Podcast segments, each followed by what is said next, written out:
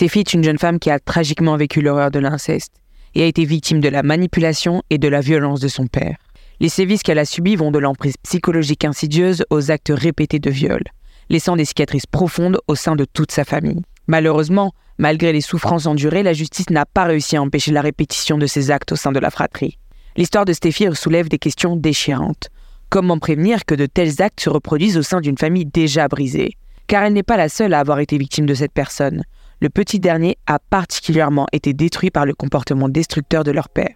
Alors on se dit, comment on peut laisser un enfant plonger dans une telle détresse émotionnelle qu'il envisage le suicide comme unique échappatoire? Stéphie courageusement a décidé de partager son récit, dans l'espoir de briser le silence et de sensibiliser le public à l'importance cruciale de protéger les victimes d'abus et de veiller à ce que la justice prévienne toute récidive. Son témoignage met en lumière la nécessité d'une prise de conscience collective pour protéger les plus vulnérables et offrir un soutien adéquat aux survivants d'abus traumatiques. Ça arrêté là. Il était devant moi. J'ai commencé à, le réanimer, mais c'était trop tard. Je me suis allongée près du corps de mon frère et euh, j'ai pas arrêté de dire je veux prendre sa place, je veux prendre sa place, je veux prendre sa place. Si à ce moment-là précis, ma vie l'aurait ramené parmi nous, je la lui donner. Mon père et ma mère, ils avaient deux personnalités extrêmement différentes. Mon père, c'est quelqu'un qui a fait de longues études, qui vient d'une famille aisée, qui a une éducation importante. Ma mère, c'est une femme qui vient d'un milieu très défavorisé et euh, qui est pas trop dans une démarche. Euh, en tout cas, quand j'étais enfant, je l'ai pas connue comme ça, d'introspection, de psychologie. Elle avait pas les mots, mon père les avait. Et c'est là, en fait, que ça s'est joué entre euh, mes parents et moi parce que j'étais une petite fille très petite qui avait besoin de comprendre. Et du coup, ça matchait avec mon père. Ça matchait pour ça. Parce qu'il arrivait à nourrir cette curiosité que j'avais, qui répondait à mes questions quand ma mère me disait j'ai pas le temps, je m'en fiche. C'est là qu'il a abusé de, de moi. Je pense que l'abus, il s'est fait à bien des égards, il s'est fait physiquement. Il s'est fait psychologiquement. Mon père m'a fragilisée, il m'a rendue dépendante en me retirant de l'école, en me privant d'une certaine manière d'une relation avec ma mère, parce qu'en se mettant toujours en avant, en ayant ce monopole d'être celui qui comprend, celui qui est là, celui qui répond, et en contrastant au quotidien avec ma mère qui était débordée, dépassée, peut-être même dépressive, eh bien, il, il m'a éloignée. Je vous en parle parce que c'est un, c'est un bel exemple en fait de ce qu'était mon père, mais euh, il fallait euh, bien veiller à lui dire bonne nuit. C'était pas bonne nuit, il fallait dire bonne nuit papa. Absolument. Si on disait pas papa, euh, ça n'allait pas. Et en fait, moi, quand je disais bonne nuit papa, je savais que c'était pas, mon bonne nuit, je savais que j'allais le revoir juste après, hein. souvent en tout cas. Donc il avait ce rituel de venir dans ma chambre peu de temps après. Ça me semblait toujours trop court puisque j'espérais toujours qu'il ne vienne pas, ça arrivait aussi parfois. Et là, il me prétextait de me faire un massage. J'étais tétanisée, je même bouger ne serait-ce que le petit doigt, faire quoi que ce soit, c'était pas possible. Et au début, c'était que qui faisait son massage, il baissait ma culotte, il descendait plus bas. Et, en fait, petit à petit, année après année, c'est devenu plus, toujours plus. En fait, à chaque fois, il donnait l'impression de dépasser une nouvelle limite. Donc, euh, du plus jeune âge, de mes plus jeunes souvenirs, il faisait ça jusqu'à mes 11 ans. À l'âge de 11 ans, quand j'ai parlé à ma maman, je me suis pas réveillée un beau matin en me disant je vais en parler à ma mère, ça suffit. C'est juste que la dernière fois, mon père est entré dans ma chambre. Il a été plus direct que d'habitude. Il a dépassé une énième limite et euh, avec l'âge aussi, avec l'école. Parce que si j'avais été déscolarisée au collège, j'avais réussi à négocier avec mes parents pour retourner à l'école. Donc j'avais une scolarité euh, dite normale. Je crois que tout ça, ça, ça m'a permis d'avoir cet électrochoc. Ce qui fait que ce soir-là, quand mon père, il a quitté ma chambre, je me rappellerai toujours de ça. Il a, à chaque fois, il faisait ça, il, il me rhabillait. Et puis il m'embrassait. J'étais sur le ventre, donc euh, je sais pas trop ce qu'il embrassait, mais, il se penchait sur moi et il m'embrassait. Il me disait euh, qu'il m'aimait, qu'il était désolé. Il était toujours désolé, mais il recommençait toujours. Je me suis donc relevée, j'ai traversé le couloir. J'avais très très peur de croiser mon père. Arrivé dans la pièce principale de la maison, j'ai croisé mon père qui était là, assis. Nos regards se sont croisés. Moi j'ai très vite détourné le mien, mais à la seconde où, il m'a regardé, j'ai compris. J'ai compris qu'il avait compris. Et euh, il a rien pu faire. Et à la même seconde, ma mère venait de capter que j'arrivais, donc elle a tourné la tête, elle était un peu plus loin, allongée sur le canapé. Et là, euh, j'en ai pris pour mon grade. Qu'est-ce que tu fais là? C'est pas l'heure, t'es debout, va te coucher. Et moi, j'étais mais cadavérique. Je me rappelle que j'étais à deux doigts de vomir et je lui ai dit maman, je t'en supplie. Et j'ai éclaté en larmes. J'ai dit je t'en supplie, faut que je te parle. Elle m'a dit mais c'est bon là, c'est pas l'heure, etc. Demain. J'ai dit je, l'ai supplié. Donc elle m'a dit ok, j'arrive. Il n'a rien dit parce que je pense que euh, savait mieux que ma mère et moi réunis la suite. Donc il était soir. Je suis partie avec ma maman. Arrivée dans la chambre, elle m'a dit je t'écoute. Et là, il euh, faut les trouver, les mots, il faut les sortir. Hein. En plus, euh, j'avais pas de mots. Qu'est-ce que je sais de la sexualité? Qu'est-ce que que je sais? Qu'est-ce que j'explique? Elle m'a tendu quelques perches. J'ai plus ces mots exactement en tête, mais je me rappelle surtout des miens. Et en fait, ça a été des larmes et lui dire maman, c'est papa, c'est papa, c'est papa, c'est papa, maman, c'est papa. Elle avait compris. Hein. Et euh, sur le coup, elle a été anéantie. Elle a pleuré, euh, mais très très vite tout s'est centré et tout a tourné autour d'elle et, de, son ventre, du bébé qu'elle avait dans le ventre, parce que ma mère à ce moment-là était enceinte de mon plus jeune frère. Et donc ça a été euh, une montagne de culpabilité, surtout de culpabilisation, à me dire faut que tu te taises, ne parle pas, tout le monde va mourir. En fait, c'était vraiment l'apocalypse. Tout le monde allait mourir si je parlais. Et elle m'a dit bon, il faut que tu parles à ton père. Et moi j'ai dit non non, mais pas du tout. C'est hors de question, je veux pas lui parler. Si c'est important, fais-le pour moi, fais-le pour tes frères, etc. Bon, j'ai pas eu le choix. Et là, euh, il a pris la parole, euh, il a dit qu'il avait discuté avec maman, qu'il s'excusait euh, d'avoir dérapé. Non, il assume pas. Mon père, il a jamais assumé. En fait, ce qu'il assume, c'est ça s'est passé une fois, j'ai dérapé, ça a duré deux secondes, je l'ai frôlé. Voilà son discours. Une fois, deux secondes. Je sais pas ce qu'elle a cru à ce moment-là. La question, c'est qu'est-ce qu'elle était en capacité d'ingérer et de croire. Donc, je sais pas ce qu'elle a cru, mais euh, j'imagine qu'elle avait envie de croire sa version. Et à partir de là, il a, pas recommencé au point où il avait pu aller, mais il avait des gestes. De temps en temps, il mettait les mains comme ça sur ma poitrine, mais il prévenait pas. Oh, t'as les tétés qui poussent. Il faisait des remarques ambiguës. Donc, euh, l'inceste, après, euh, ça s'est reproduit, mais beaucoup plus légèrement. Sauf qu'une fois que vous avez compris, vous tolérez plus rien. Donc, euh, la petite modèle qui se tait, qui dit oui, papa, je t'aime, papa. Merci, papa, j'ai un papa génial devant ses chers et tendres amis euh, et collègues, eh bien, cette petite fille-là, elle n'y arrivait plus. Donc, mon père, ça, il a senti. Il a senti que j'allais parler. Et j'ai commencé à échanger plus ou moins à mots couverts avec des, copines. En fait, il faut savoir que mon père, il contrôlait tout. Donc, il avait accès à ça, il l'a su. Et dans une conversation, je me rappelle plus exactement mes mots, mais en gros, il a grillé que j'avais l'intention de le dénoncer. Il allait pas me laisser faire, évidemment. Et il faut bien comprendre que mon père, euh, il a 30 ans de plus que moi. Donc avec 30 ans de plus, son CV et son niveau euh, intellectuel, il connaissait très bien le code pénal. Donc il savait euh, parfaitement différencier. L'un, c'est un délit. L'autre, c'est un crime. Délit, crime, c'est pas la même peine et c'est pas la même procédure non plus. Donc, à partir du moment où il était, et je mets les guillemets, foutu, autant qu'il minimise les faits. Et là où il a été très malin, c'est qu'il est allé voir un psychiatre en lui disant voilà, je suis un mauvais papa, j'ai frôlé ma fille, ça a duré deux secondes. Voilà, je sais que vous allez faire un signalement, hein. c'est normal. La seule issue que j'avais, il l'avait récupérée pour lui. Donc là, il me fait comprendre que voilà, il faudra bien répéter la même chose, qu'il faudra bien dire comme lui. Ça s'est passé qu'une fois, ça a duré que deux secondes. Il m'explique que ben le signalement est parti, que du coup la police va être au courant, mais que je m'inquiète pas. Si je dis bien les choses, il ira pas en prison, etc. Et là où l'inceste, encore une fois, c'est bien ambigu, c'est que vous comprenez que c'est un monstre. Pour autant, vous êtes incapable à ce moment-là de vouloir. Vous lui voulez pas de mal. Vous voulez juste qu'il arrête de vous faire mal. Donc, j'ai rien dit. Et là, euh, il s'avère qu'à la base, mes parents avaient prévu que je parte au Mexique pour apprendre l'espagnol. En fait, c'était un moyen de m'éloigner. Et là-bas, euh, j'étais bien parce que j'étais très loin, mais j'étais très mal aussi parce que il était en lien avec mes parents. Et à la fin, euh, la famille chez qui j'étais, ils m'ont encore enfermé. Ils m'ont levé accès à mes mails, au réseau. Et si je prenais pas ma mère au téléphone, euh, ils refusaient de quoi que ce soit. Donc j'ai passé quelques jours enfermés avant qu'ils me ramènent à l'aéroport. À l'aéroport. Quand je suis arrivée à Marseille, il y avait une grosse barrière des policiers et euh, l'aide sociale à l'enfance. Là, on m'a expliqué que euh, l'une des dames dans la voiture, elles se sont présentées, m'ont dit et la protection à l'enfant. On est de l'ASE. Moi, je suis inspectrice machin. Moi, je suis éducatrice. On t'amène dans un foyer, mais c'est temporaire, etc. Je me suis retrouvée entre quatre murs, euh, pas savoir ce que je faisais là, pas complètement désorientée. Enfin, j'étais perdue. Et euh, en même temps, j'étais soulagée. Ils m'auraient mise dans une poubelle dans la rue, j'aurais été mieux. L'idée même d'être obligée de retourner vivre chez ma mère, là où se trouvait aussi mon père, au-dessus de mes forces. Après ma première nuit en foyer, j'ai rencontré les éducateurs de jour qui m'ont expliqué que j'allais rencontrer mon avocat, que j'allais voir le juge des enfants. Je savais même pas ce que c'était un juge des enfants, mais j'ai appris. Que j'allais avoir un administrateur ad hoc, là aussi j'ai appris. Et j'ai ainsi passé euh, une année dans ce foyer. Un foyer d'urgence. C'est le bas de l'échelle des foyers. Tout, je me suis fait casser la gueule. hein. J'ai pris cher en foyer. Du coup, je me suis renfermée sur moi-même. Et euh, il y a eu le procès, du coup, à l'automne 2011. Et euh, ça avait été correctionnalisé. Il y avait une instruction criminelle pour tout ça. Comme dans beaucoup, beaucoup de dossiers comme ce, ceux-là en France, eh bien, c'est correctionnalisé parce qu'on sait qu'on a affaire à des juges professionnels et pas un jury aux assises, parce qu'on n'a pas l'ADN, parce que comment prouver qu'il y a vraiment eu... Pourquoi ça serait pas un tampax qui a brisé mon hymen et platati. Donc je me suis retrouvée dans ce procès euh, pour des faits qui n'étaient pas ceux que j'avais dénoncés. Mais on m'a dit euh, c'est mieux que rien. Ce que m'a dit mon avocat commis d'office.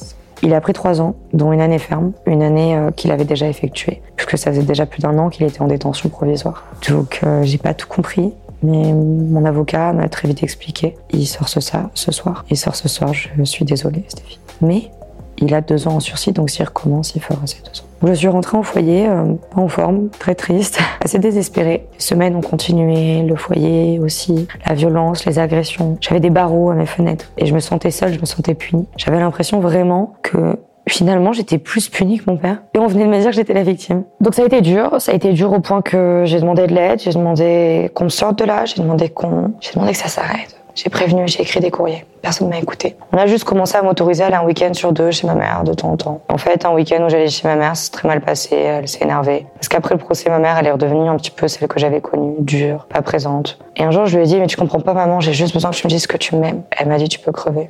Et en fait, ça faisait déjà quelques semaines, mois même, que ça n'allait pas. Et surtout quelques temps où je me sentais anesthésiée, je ressentais plus rien. Même quand je pensais à mes frères, rien. Le vide. J'ai fait une tentative de...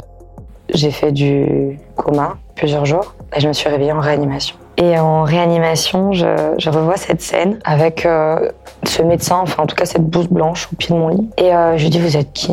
Il me dit, ben je suis le médecin qui était de garde quand tu es arrivé, c'est moi qui t'ai réanimé. Il me dit, tu sais Stéphie, c'est pas deux pauvres qui méritent que tu attentes à tes jours. Donc il m'a dit, je veux que tu me promettes que plus jamais. Et j'ai promis. Et plus jamais depuis. J'ai fini par la suite de ça à retourner vivre chez ma maman. Ils m'ont laissé tranquille. La sociale enfance, ils ont compris que ça suffisait. Donc le juge des enfants m'a autorisé. Ils ont mis une AEMO en place avec une éducatrice qui vient, qui surveille. J'avais 15 ans. Il me restait une année à tirer avant d'avoir mon bac. Ah, quelques mois après cette tentative de j'ai eu mon bac avec deux ans d'avance à 16 ans et je me suis dit, euh, c'est bon, je sais ce que je vais faire, je vais faire des études de droit. Je vais être avocate. Entre temps, j'avais rencontré quelqu'un qui était natif de vers chez moi et j'étais tombée très amoureuse, sauf qu'il était plus âgé. Le vrai stéréotype, j'ai pris quelqu'un qui avait plus d'une demi-génération d'écart. Et ce qui s'est passé, c'est que euh, je suis tombée enceinte. Ça a été une évidence, une évidence certes euh, difficile parce que personne reste Personne ne rêve de devenir parent à l'âge de 17 ans. Mais euh, ma fille a aujourd'hui 7 ans et si c'était à refaire, je, je referais pour connaître la merveilleuse petite fille qu'elle est. Je me suis séparée du père de ma fille en 2017 et à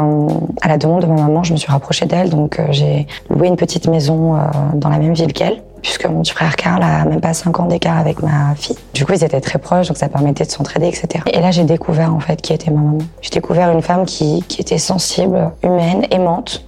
Elle était désolée, elle me le disait tout le temps. L'issue de tout ça, c'est que un peu moins de deux ans après euh, ma séparation avec le père de ma fille, j'ai emmené mon petit frère Karl pour des vacances avec moi. Je devais amener que ma fille à la base, mais ma maman avait besoin de répit, elle était fatiguée. Elle arrive plus à gérer, Karl fait des crises d'angoisse, Karl menace de se... Karl va mal, Karl est sous caché. Et Karl, depuis ses deux ans, soit depuis la sortie de prison de notre père, il va un week-end sur deux, la moitié des vacances chez lui. Et Karl, il en peut plus. Donc on commence ses vacances, mon petit frère Karl euh, retrouve le sourire. Vraiment, c'était magique. On était euh, entourés d'eau turquoise. Et au bout de quelques jours, on va pour embarquer. euh, on devait rentrer en transocéanique sur une croisière en mer. Et là, euh, alors que le bateau va quitter le, le port, hein, puisqu'on était en escale, c'est le capitaine qui me dit qu'il faut que je rappelle mon père de toute urgence. Je comprends qu'il y a un problème. Je le rappelle, il me dit euh, Je suis désolée, euh, maman, c'est. Là, je suis pas sûre d'avoir atterri à 100% depuis, mais j'ai le ciel qui m'est tombé dessus. J'ai crié et j'ai dit Karl, mon bébé. Mes premiers mots, ça a été Karl, mon bébé. J'ai imaginé mon petit frère de 9 ans qui pensait déjà à mourir, qui dénonçait les maltraitances de la part de notre père, dont sa seule raison de vivre était sa maman, avec qui il vivait. Il avait grandi tout seul avec elle, puisqu'il avait un an quand mon père été incarcéré, quand j'ai été placée. Et je me suis dit, mais comment il va vivre avec ça? Dans la foulée, Karl toque à, ma... toque à la cabine. Et là, euh, il me dit, qu'est-ce qui se passe? C'est maman. J'ai pas compris comment il a pu penser. Moi, au début, j'avais pensé à notre frère mais pas à notre maman. Je lui ai dit, Karl, tu as confiance en moi. Tu sais que je t'aime. Il m'a dit oui. J'ai dit alors, promets-moi que tu vas être fort. Je suis en train de faire les valises, on va quitter le bateau. On va aller dans un hôtel. Quand on sera à l'hôtel en sécurité, tu as ma parole, Karl, tu es ma priorité, je te promets que je t'expliquerai tout. Il a compris, il a dit ok. On a fini par arriver dans cet hôtel et là, j'ai mis ma fille devant les dessins animés, j'ai pris Karl dans la salle de bain. Et euh, en fait, j'ai commencé par lui dire ce que je savais qu'il n'arriverait plus à entendre ensuite. Je lui ai dit à quel point je l'aimais, à quel point il était fort, à quel point il faudrait qu'il soit courageux, à quel point il pourrait toujours compter sur moi, que c'était pas mon fils, certes, que je ferais autant pour lui que pour ma fille. Je lui ai demandé de me promettre de se rappeler toujours de ça. Il m'a promis. Et je lui ai dit, maman est morte. Je suis désolée. Bah, il m'a serré très fort, il a crié. Et il n'y a pas de mots pour la souffrance à laquelle j'ai assisté. Il a voulu ensuite qu'on parle à ma fille. Il m'a demandé si j'acceptais qu'il le dise lui. Il voulait le dire lui à sa nièce. Parce que ma fille, c'est comme sa sœur. Il lui a dit très courageusement, avec des mots très courageux, se montrant très digne. Il lui a dit que elle était dans le ciel et qu'elle était très triste et qu'elle était partie se reposer. Et euh, après ça, tant bien que mal, on a réussi à rentrer en France. J'ai dû me battre avec notre père pour qu'il accepte de me laisser Karl. Les obsèques se sont passées tant bien que mal. Et là, J'ai très vite anticipé, j'ai contacté l'avocat de notre maman pour obtenir la garde de Karl, parce que Karl, c'est ce qu'il m'a demandé. Karl m'a dit euh, Je t'en supplie, protège-moi de papa. Et je lui ai promis, je ferai tout pour lui. Donc, euh, j'ai lancé une procédure. J'ai passé les deux années qui ont suivi le décès de notre maman à défendre Karl dans un tribunal, à demander de l'aide à des juges des enfants, qui ont finalement accepté de le placer chez moi, mais pas à n'importe quel prix. Au prix d'audience à répétition, d'appels de la part de notre père à la cour d'appel, d'insultes, au prix qu'on remette sans arrêt ma parole en doute. Et si à tout hasard, c'était moi qui influençais Karl. Et si c'était moi qui me vengeais au travers de lui? Ah, C'est sûr, c'est tellement plus simple de se dire qu'il invente plutôt qu'il a vraiment été victime et que la justice, alors qu'ils avaient affaire à un type condamné pour plutôt que d'en préserver euh, le reste de la fratrie, ils ont préféré lui donner un week-end sur de la moitié des vacances. C'est sûr. Donc pendant deux ans, j'ai eu la garde de Karl. J'ai tout changé pour lui. Karl semblait vraiment aller mieux. Sachant que au milieu de ces deux années, l'été 2020, Karl m'a parlé à nouveau. J'avais amené euh, les enfants en vacances euh, à la montagne et un soir, Karl a complètement vrillé en larmes et il m'a dit il faut que je te parle. Et là, il, a été dans les détails sur ce qu'il reprochait physiquement et quel il avait subi. J'ai immédiatement appelé euh, l'éducatrice de Karl. Elle m'a dit que j'avais pas le choix, qu'il fallait que j'amène au commissariat pour qu'il dépose plainte. Karl a été entendu donc par la police et rien. Strictement rien. Malgré tout, il a donné l'impression d'aller un peu mieux. Il se plaignait quand même que notre père n'ait pas été entendu. Il me demandait souvent où ça en était. Mais par contre, il était souriant, il dormait mieux la nuit. Même son psy était optimiste, etc. Et tous les signaux qu'on avait pu avoir petit à petit s'estompaient. Au point que j'ai commencé à, accepter de lui faire confiance. C'est-à-dire que la grande sœur poule, euh, qui limite lui disait fais pipi la porte ouverte, euh, euh, me réveillait, parce que c'était le cas, hein, je me réveillais 5-6 fois dans la nuit, vérifier qu'il respirait. Eh bien, je me disais bon ok, faut que j'apprenne à te laisser un peu seule. Alors du coup, mon dernier stage là pour l'école infirmière, j'étais en, en, EHPAD. Je partais très tôt, je rentrais très tôt. Donc j'ai accepté de le laisser un peu seul. Et c'est exactement ce que j'ai fait le 29 juin 2021. Je suis partie à mon stage, je suis rentrée. Pourtant, il m'avait demandé s'il pouvait aller jouer avec un copain, que les parents l'avaient récupéré. J'avais dit oui. Il est rentré en fin de journée. Il était super content de me voir. Il m'a dit Je suis trop content de me voir, tu m'as trop manqué. Euh, c'est une bonne journée. Merci de m'avoir laissé aller jouer avec mon copain. On a fait du canoë ou je sais pas trop quoi. Et je lui ai dit Bah, c'est chouette, on va pouvoir euh, dîner ensemble tous les deux ce soir et tout. Je lui ai dit Par contre, chouchou, euh, je l'ai appelé chouchou. Mm. Je dois aller à la salle de sport, ça te gêne si je t'y vais Il m'a dit Non, pas du tout, au contraire. Une heure plus tard, je reviens, j'ouvre la porte et. En fait, je fais toc-toc. Et d'habitude, euh, quand je le laisse seul comme ça, ça faisait, c'était très frais, mais j'avais quand même pris l'habitude que, voilà, si je le laissais, il m'attendait derrière la porte. Enfin, il m'entendait arriver. Et là, personne. J'ouvre la porte, elle s'ouvre pas. Je passe la clé. Et en pestiférant en même temps, les bras chargés. Euh, je dis, Carl, euh, je parle comme ça à la porte ouverte. Je dis, qu'est-ce que tu fais? Et je dis, Carl, t'es où? Ça arrêté là. il était devant moi. Au bout d'une seconde, je l'ai, je l'ai soulevé, je l'ai poussé au sol. Et j'ai commencé à, à le réanimer. J'ai ce souvenir de moi en train de compresser, d'insuffler, de compresser. Ce souvenir d'avoir hurlé dans tout le quartier et en même temps d'avoir vu le téléphone portable, ce petit téléphone tout pourri posé juste à côté de lui et d'avoir mis à l'oreille en même temps que je faisais le massage cardiaque pour appeler les secours. Mais c'était trop tard. Quand les secours sont arrivés, je les ai suppliés de le sauver. J'ai vu le médecin du SAMU s'approcher de moi parce qu'il m'avait mis à l'écart et elle n'a pas eu à parler. Elle m'a juste dit, je suis désolée, tu peux aller lui dire au revoir si tu veux. Je me suis allongée près du corps de mon frère et euh, j'ai pas arrêté de dire, je veux prendre sa place, je veux prendre sa place, je veux prendre sa place. Non pas parce que je voulais mourir, mais parce que si à ce moment-là précis, ma vie l'aurait ramené parmi nous, je la lui donner. Ça s'est passé il y a un an.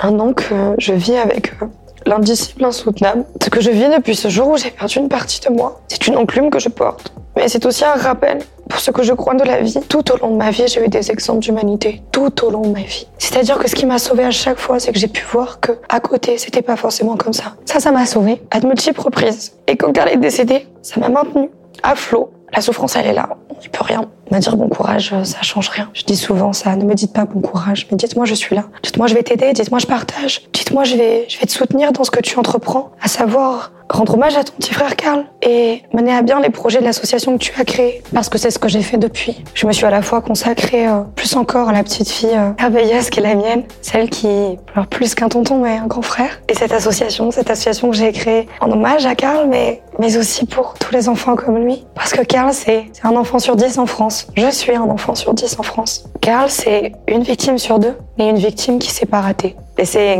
c'est comme ça que je fais. Quand on me demande comment tu dors la nuit, comment tu fais le matin, je pense à, toutes ces petites étincelles, toutes ces petites choses de la vie, toutes ces mains tendues qui ont fait de moi celle que je suis. Et je garde espoir. Je ne suis pas pleinement reconstruite, je ne serai jamais guérie. C'est pas juste une cicatrice, c'est une partie de moi. Une partie de moi que je n'ai plus. Mais c'est une absence qui vaut pour la pire des présences et ça, j'en suis pleinement consciente. En revanche, c'est aussi une force parce que j'ai en moi la voix de mon petit frère Karl qui vaut pour l'éternité. J'ai son regard bienveillant, j'ai ses mots d'amour, j'ai tout ce qu'il m'a laissé. Et ça, pour moi, ça vaut tout ce qu'on a pu me faire ou tout ce qu'on pourra encore me faire. Ça me donne la force, celle de croire que je mérite le meilleur et celle de poser mes mots quand je dis aux gens qui ont souffert que ça ira mieux et qu'un jour euh, la roue tournera enfin pour eux.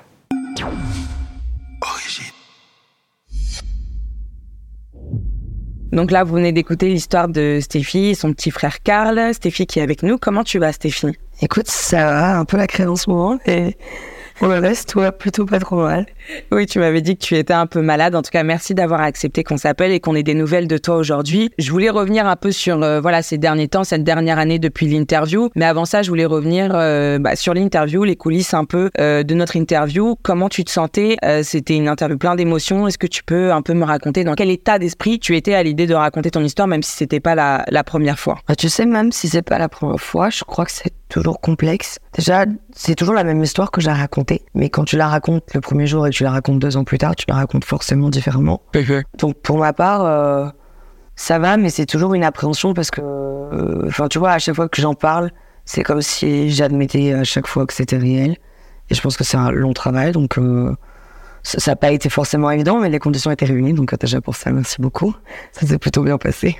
Quand tu dis qu'à chaque fois, c'est comme si ça devenait de plus en plus réel, euh, est-ce que le fait de partager euh, ton histoire publiquement, ça t'aide dans le travail de ton deuil, dans l'acceptation de ton histoire? Je crois que oui, de toute évidence oui, mais avec cette spécificité qui est que quand tu as eu euh, autant d'années de silence confronté au système judiciaire qui a quand même tendance à, t'enfermer d'autant plus là-dedans pour des questions de, de secret, d'instruction ou autre, enfin, tu vois, la première fois que tu témoignes, ça t'aide parce que bah, déjà tu le dis à voix, donc ça veut dire que c'est réel mais ça t'aide aussi en le sens que pour la première fois, tu as le regard d'autrui, son positionnement, et ça, ça ancre la réalité.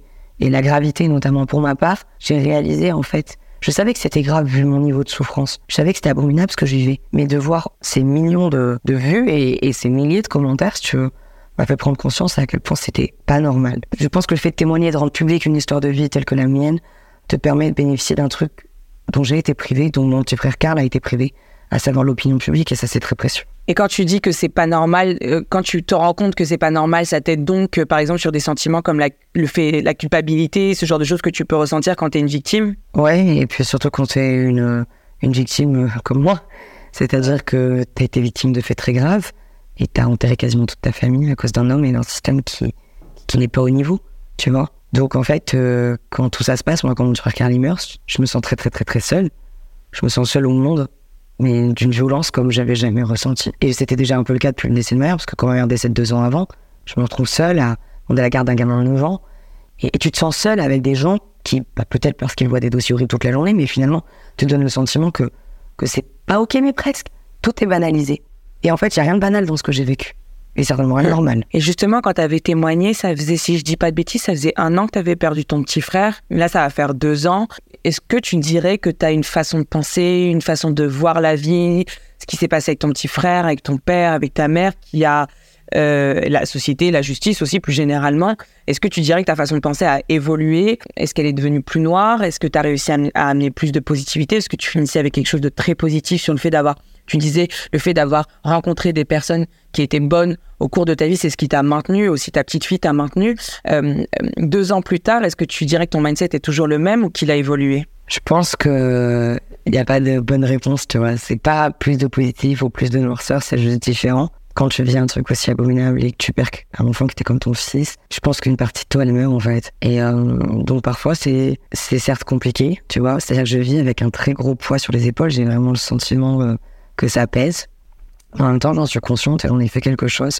Et ça me permet aussi d'apprécier autrement euh, plein de facettes de la vie, tu vois. Donc je dirais que c'est un peu des deux. Enfin, la vie est plus lourde, mais elle est plus profonde aussi. Tout a plus de sens parce que ça me coûte très cher d'être là.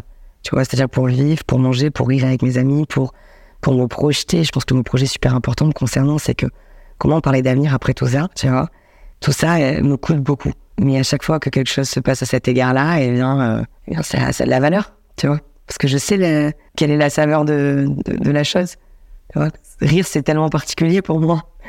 Tu vois, sourire, voir euh, du bonheur, enfin plein de choses. Et, du coup, je suis automatiquement beaucoup plus sensible. Je vois. Et justement aussi, tu avais créé l'association, Association Carl. Est-ce que euh, tu as réussi à pouvoir euh, euh, aider Je suis partie voir tout à l'heure et j'ai vu que tu avais aidé un petit garçon il y a, il y a pas longtemps. Quelles sont euh, les retombées que tu as pu avoir grâce à cette euh, création d'association? Elles sont énormes. Déjà, sache qu'il y a peu, j'ai écrit une deuxième asso pour la maladie et le handicap chez l'enfant.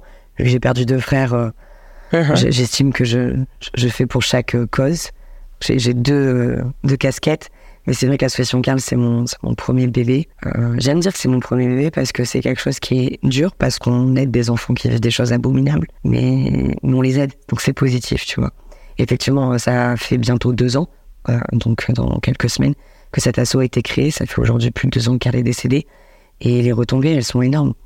On a plus de demandes que ce qu'on peut en accompagner, on a plus de champs bénévoles à notre actif, Euh, on n'est pas subventionné, on a fait le choix de fonctionner avec les gens, grâce aux gens, et, euh, et de gagner leur confiance, et c'est le cas aujourd'hui. Moi, c'est vrai que ma priorité, c'est les jeunes, les jeunes qui souffrent encore, c'est ceux qui n'arrivent pas à s'en sortir. Je, veux être cette, épaule et cette main qui, vont venir chercher, qu'on va leur donner pour qu'ils sortent de ça. Maintenant, on est aussi des parents protecteurs qui sont démunis, qui font face ben, au dysfonctionnement du système et puis à l'incapacité aussi du système.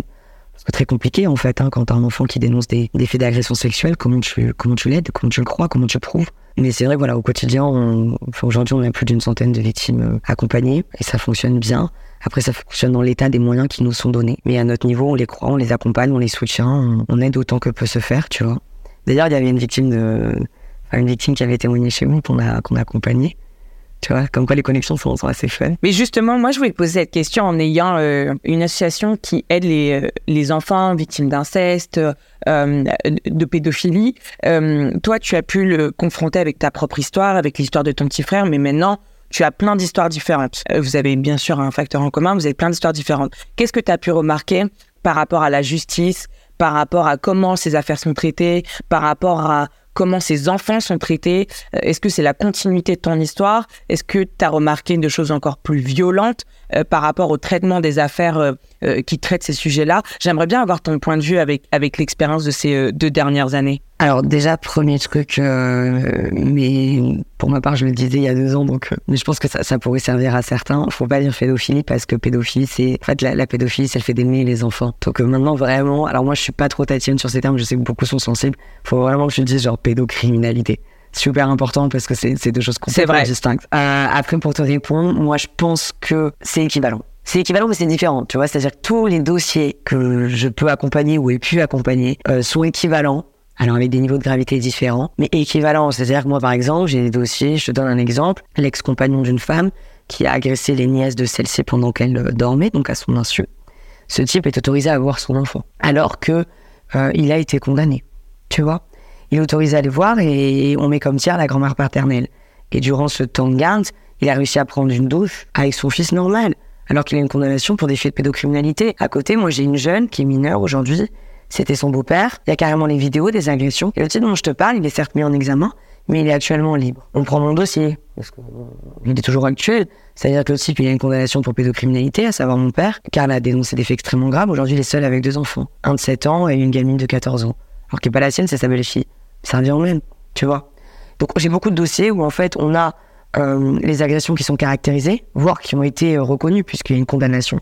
Et malgré tout, on maintient le lien. Moi, ce que je dénonce et ce qui me semble être le plus criant, et après c'est le reflet de plein de trucs, c'est finalement cette volonté du maintien parent-enfant. Et vu que c'est des dossiers complexes où on n'arrive pas forcément à condamner, voire très rarement, parce que comment on amène la preuve? Et on ne veut pas condamner un innocent. Mais du coup, ça, c'est les enfants qui en font les frais. Et si tu prends les chiffres des classements sans suite, qui sont euh, cruellement majoritaires, prends un dossier sur deux, bah, c'est terrible parce que c'est pas possible qu'en fait un, enfant sur deux mente. Tu vois Et ça, ça a été prouvé par plein d'études, mais pour autant, c'est ce qui se passe dans les faits. Donc en fait, on a des enfants qui sont pas reconnus victimes, qu'on force à aller voir le parent agresseur, qu'on ne protège pas, et qui ont le sentiment qu'on ne les croit pas, et qui sont réduits à subir ça toute leur vie.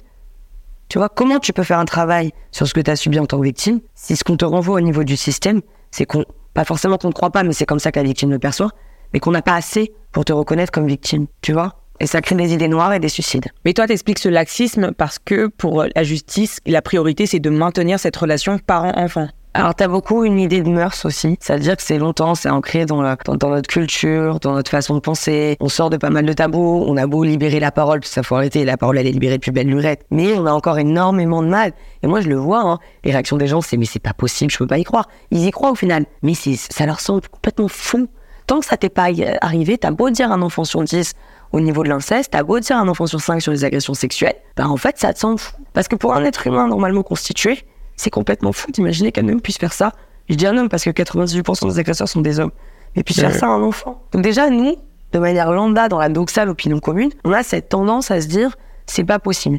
Et après, au-delà de ça, concrètement, matériellement parlant, si tu veux, on a un manque de moyens humains, matériels, financiers, législatifs. On n'est pas au niveau, mais on est là, on se gargarise, on fait des colloques, des petits déj. Je fais un petit clin d'œil à notre secrétaire d'État chargé à l'enfance, mais si tu veux, on brasse beaucoup de belles paroles. Et à mon sens, on n'est pas assez sur le terrain. Et euh, tu vois, même si je comprends que le système de l'enfance prenne du temps pour être réformé, actualisé, et finalement, on n'arrivera jamais à 100%. On a quand même un rôle à jouer. La preuve en est avec ce que je fais depuis deux ans, et je suis pas la seule, mais j'ai un bon monopole là-dessus, puisque semble-t-il, les gens, ça les touche et, et, et ça fédère, tu vois. C'est que finalement, la proximité que j'arrive à, à amener auprès des gens. Le fait, voilà, moi, je, je, je brise un masque, une carapace, je me rends accessible, tu vois, je montre quelque chose de naturel, un être humain. Je suis pas qu'avec mon costard cravate toute la journée, tu vois. Ça crée une proximité, ça crée un lien de confiance et ça aide les gens. Parce qu'ils se sentent compris, ils se sentent reconnus, tu vois. Il n'est plus question de parler de mépris. Et on le sait, aujourd'hui, en 2023, euh, la majorité des Français se sentent méprisés par le gouvernement. C'est peut-être pas le cas, moi je suis pas là pour le dire. Mais effectivement, dans la communication, dans la manière qu'on a de se positionner avec les gens, au niveau voilà des, ministères et autres, ben, les gens et les victimes notamment ne se sentent pas comprises. Et même moi, moi j'ai dénoncé, ça fait ça fait deux ans, deux ans que j'ai témoigné. Je veux dire, l'Élysée le sait, tout le monde le sait. J'ai été reçu au ministère, mais en fait, je me sens méprisée. J'ai le sentiment que la mémoire de mon frère n'est pas respectée et, que volontairement on choisit de fermer les yeux sur ce dont je fais état. Tu vois, le gouvernement Macron, il a mis en place une commission sur l'inceste, ça c'est l'ancien gouvernement Macron, mais ça a été maintenu sur ce nouveau mandat qu'il a. Eh bien ça fait un an et demi qu'ils m'ont promis une audition, de prendre mon témoignage. Et à la base, je me suis battue. Ils m'ont dit, vous avez qu'à appeler la plateforme. Ils me disent ça au même moment que je fais une vidéo qui fait des millions de vues, tu vois. Et ils m'ont toujours pas auditionné. Donc je fais des tweets, j'en parle et tout. Mais aucune réaction, le silence. Mais justement, cette pression médiatique là, tu fais justement, ils te répondent au moment où tu fais une vidéo qui fait des millions de vues, le fait de, raconter son histoire publiquement. Tout à l'heure, je te posais une question sur euh, les impacts personnels que ça peut avoir. Mais est-ce que le fait aussi de partager son histoire, quand c'est un lien avec la justice, un blocage au niveau judiciaire, euh, est-ce que tu penses que ça peut jouer dans une forme de pression? Est-ce que ça peut aider les victimes à faire entendre leur histoire au niveau de la justice? Euh, Est-ce que tu penses que ça joue quand même un peu dans ce combat? Ça dépend. Tu sais, moi, vu que je suis président d'assaut, j'accompagne pas mal de dossiers euh, qui peuvent être exposés médiatiquement, j'en ai quelques-uns. Il y en a d'autres où je déconseille fortement les exposer pour l'heure. Tu vois, tout est une question de temporalité. Je crois que c'est extrêmement important. Je travaille avec certains médias. Euh, tu vois, d'ailleurs, il est à l'abri qu'un jour, je, t'envoie quelqu'un. Mais il faut faire très attention. Moi, je dirais pas que j'ai eu certains retours du système parce que j'ai médiatisé. Je dis juste qu'à un moment, le fait d'être soutenu, d'être suivi, c'est pour ça que finalement, je dis souvent aux gens, abonnez-vous, ça coûte rien, mais c'est une voix de plus pour les voix que je porte ces voix d'enfants. Donc je pense qu'à un moment, il faut des personnes qui prennent certains combats, qui les portent haut, qui sont suivis. Il faut des médias engagés, des médias qui portent certaines voix. Par contre, quand tu es victime, quand tu es au sein d'une procédure, je crois qu'il faut être extrêmement vigilant et bien peser le pour et le contre. Parfois, c'est opportun. Parfois, ça ne l'est pas du tout. Alors, c'est terrible parce que tu me dis céder à un système parce qu'ils aiment pas quand on ouvre notre bouche, parce que ça va euh, donner un mauvais regard. Euh, je vais être sanctionné derrière parce que j'ai parlé, parce qu'effectivement, il y a une question parfois voilà de secret d'instruction tout ça et que ça peut influer euh, négativement sur euh, ces procédures c'est terrible de dire en fait je suis doublement victime un je subis des trucs et on fait pas le nécessaire pour me protéger pour me rendre euh, enfin mon statut c'est-à-dire me reconnaître comme victime et en plus, il faut que je me taise. C'est mon à l'envers. Et c'est ce qui crée souvent, et tu dois le voir, toi, je pense avec les gens que interview, mais ce, ce double sentiment d'injustice qui est assez difficile et ça, ça crée une rancœur qui fait que finalement les victimes crient, les victimes vont dans les rues, les victimes. Enfin, tu, tu vois, ça, ça exacerbe tout. Donc c'est un peu euh, à double tranchant. Moi, je dirais qu'il faut être très bien conseillé, très bien assisté juridiquement. D'ailleurs, c'est ce que j'avais apprécié avec vous, c'est que vous entendez le fait qu'il y a parfois une relecture juridique à faire. Parce que le but, quand tu témoignes, c'est pas derrière d'être sanctionné, c'est d'aider des gens et de t'aider toi-même. Donc il faut pas que ça te porte préjudice. Mais je pense que voilà, il faut à le faire, il faut le faire euh, avec des bons conseils, des bons avocats, un média euh, humain et qui le fait vraiment dans une dynamique positive et, et qui a à faire, en tout cas qui en a à faire quant à l'intérêt de la personne qui témoigne. C'est pour ça que les médias sociaux, c'est génial pour ça.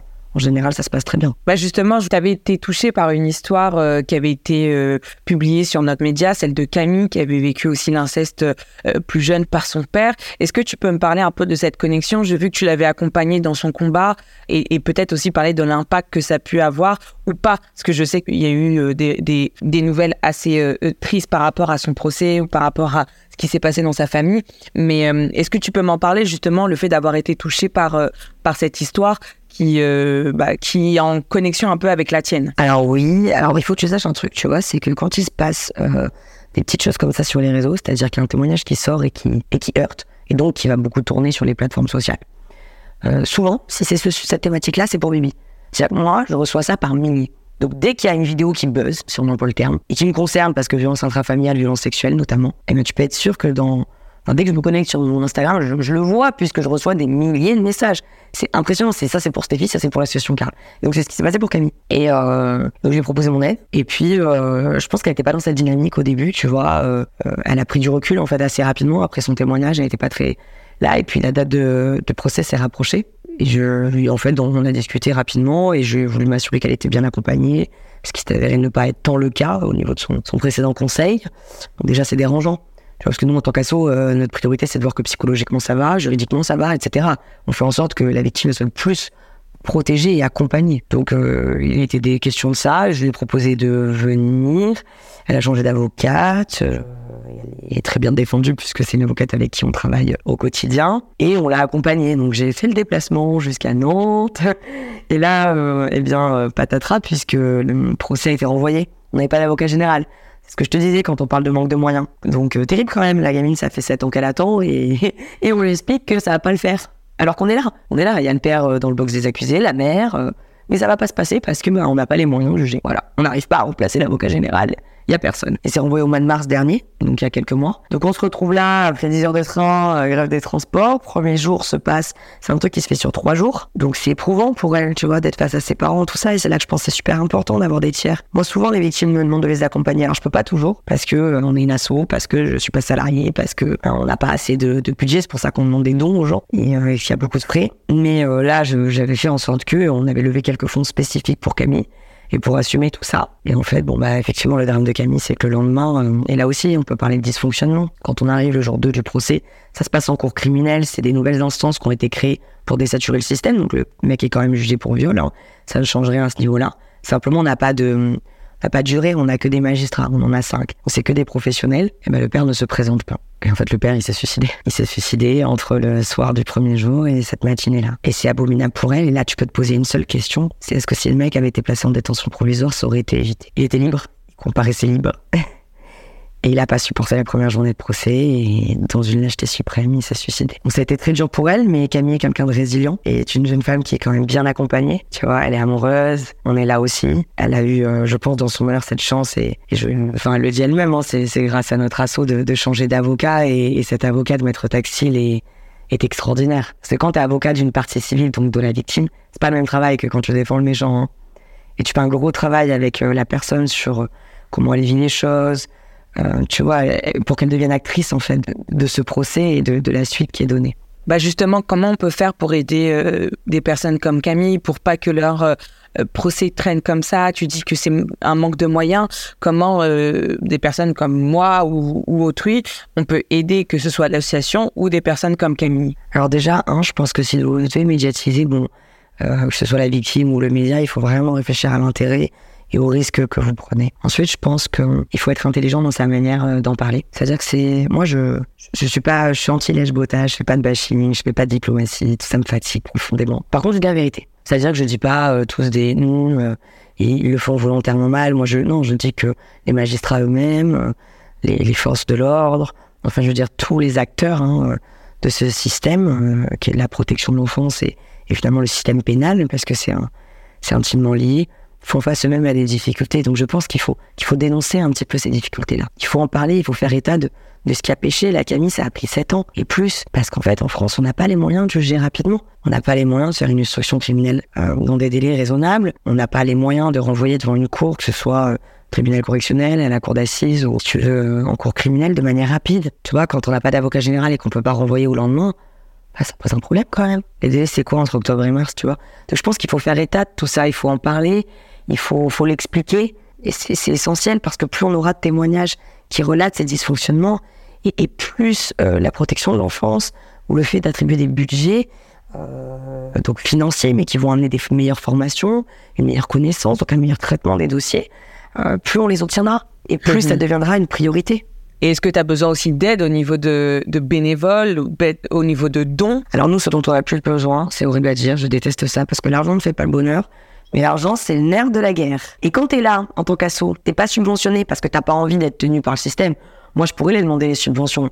Mais du coup, il va falloir que la main de Pierre-Paul Jacques. Bah, moi, j'ai pas envie de serrer la main de Pierre-Paul Jacques et d'être tenu à me taire quand il y a quelque chose qui convient pas. Ça veut pas dire que je leur tape dessus toute la journée. Moi, je sais reconnaître quand il y a quelque chose de positif. D'ailleurs, je l'ai fait il y a peu parce que le gouvernement euh, a lancé un grand plan de lutte et euh, au bénéfice du doute qu'ils fassent le nécessaire, j'ai dit que j'étais prête à travailler avec eux, ce qui est le cas. Tu vois, il faut être intelligent, il faut collaborer quand il y a lieu de le faire. Pour autant, je veux pas être obligé euh, de cautionner X ou Y ou de me taire quand il y a quelque chose qui me convient pas. Donc nous, on a besoin des gens parce qu'on se retrouve à compenser. Nous, quand ça va pas et que bah, la victime, ok, nous on travaille avec beaucoup d'avocats qui prennent la juridictionnelle, mais parfois le système il est tellement mal fait. Là, on a eu un ado il y a pas longtemps ses parents ils sont au seuil de l'AGI, et vu que c'est des faits d'agression sexuelle, mais pas de viol, donc c'est un déni, pas un crime, bah l'AGI elle est pas de droit. Donc en fait, il faut payer l'avocat. Et c'est qui qui va payer l'avocat? C'est qui qui va payer le psy? Pareil, le psy c'est pas pris en charge. On a une carence énorme de pédopsychiatres. C'est honteux. Donc il faut payer le psy parce que 8 séances, comme euh, c'est financé par l'État, ça suffit pas. Il faut une demi-heure quand t'as été violé pendant 10 ans. Tu vois ce que je veux dire? C'est honteux. Et donc c'est qui qui paye? C'est les assos, et notamment euh, la mienne. Et ça, c'est grâce aux gens. Que moi, c'est les gens qui sauvent des vies. Tous les gens qui font un don même d'un euro, ils contribuent à sauver des enfants, tu vois. Ça nous permet aussi de faire des vacances, là, dans, tous les étés, on fait des super vacances, et on fait aussi des séjours dans l'année, tu vois. Parce que notre idée, c'est vraiment pas d'être cet assaut qui va, euh, tu vois, amener un sac de vêtements d'occasion. J'ai rien contre, attention, surtout en 2023, faut être écolo. Mais notre idée, c'est vraiment d'accompagner les enfants et leur donner le sentiment qu'ils sont importants. On fait pas la charité. On fait pour eux ce qui aurait dû être fait, tu vois. Et c'est ce qui leur donne cette sensation d'espoir et de légitimité. Et, cette grande phrase qu'on répète souvent, parce que c'est notre credo, mais de dire qu'au bout du tunnel, il y a toujours une lumière. Et c'est pour ça qu'on s'attelle pas seulement à les accompagner juridiquement, matériellement, euh, psychologiquement, enfin à bien des égards, ou même sociaux d'ailleurs, quand il faut reloger ou autre. Mais nous, notre euh, volonté, si tu veux, c'est de, leur donner de l'espoir, donc de les aider à se sentir bien dans leur corps, dans leur peau, dans leur environnement, dans le regard qu'ils se portent à eux-mêmes et c'est pour ça qu'on organise plein de choses, des séjours, des événements. On, aide à bien des égards. Ça peut être euh, acheter un tailleur euh, ou une robe pour la victime qui va euh, se retrouver à nouveau confrontée à son agresseur, comme l'amener chez le coiffeur, comme l'amener sur un petit week-end pour qu'elle se change des idées. Tu vois, c'est vraiment d'innover. Et donc, si on veut t'aider et te retrouver, on peut te retrouver où ça? On peut me retrouver partout. Stéphie Alexandrian, sur Instagram, sur Facebook, sur TikTok, sur Twitter. On peut partager, c'est gratuit. Si vous n'avez pas les moyens de faire un don, un euro, c'est qu'est-ce que c'est finalement? C'est en fait ça la question. Le don, il peut être fait de manière ponctuelle, il peut être mis en place de manière mensuelle. Il y, a mille manières de, faire. Voilà. Et même à titre perso, euh, je sais pas si tu as vu, mais moi j'ai décidé de reprendre mes études. Ça y est, je suis inscrite. C'est un grand challenge à 26 ans. Félicitations. C'est ce que j'ai vécu, ouais, pour devenir avocate parce que je fais beaucoup au niveau de mon asso, mais, mais les dossiers finalement que j'instruis, que j'accompagne, j'aimerais un jour pouvoir les plaider moi avec l'avocate que j'ai toujours voulu être. Je crois que ça serait un bel hommage à mon petit frère Karl. Ça serait euh, finalement euh, ce que je dis souvent, à savoir, euh, je refuse qu'il soit mort pour rien. Il faut faire quelque chose de tous ces drames.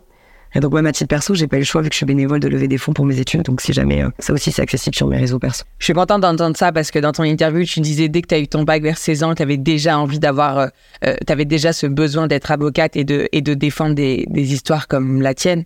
Donc je suis hyper contente et j'espère que tu vas réussir Stéphie. J'espère que les personnes vont être touchées par... Euh, bah, ils avaient déjà entendu ton histoire, mais s'il y en a qui découvrent et qui entendent aussi voilà euh, l'après euh, de ces deux dernières années depuis, depuis la perte de ton petit frère Karl, j'espère qu'ils pourront t'aider, j'espère qu'ils pourront te retrouver de n'importe quelle manière et déjà partager son histoire, c'est c'est hyper important, donc j'encourage tout le monde à le faire. Merci beaucoup Stéphie d'avoir donné ton Merci, c'est génial d'avoir ton valeur. Et n'hésite pas, si tu as besoin de quoi que ce soit, nous, on n'hésitera pas à partager en tout cas. Ça marche, je te remercie.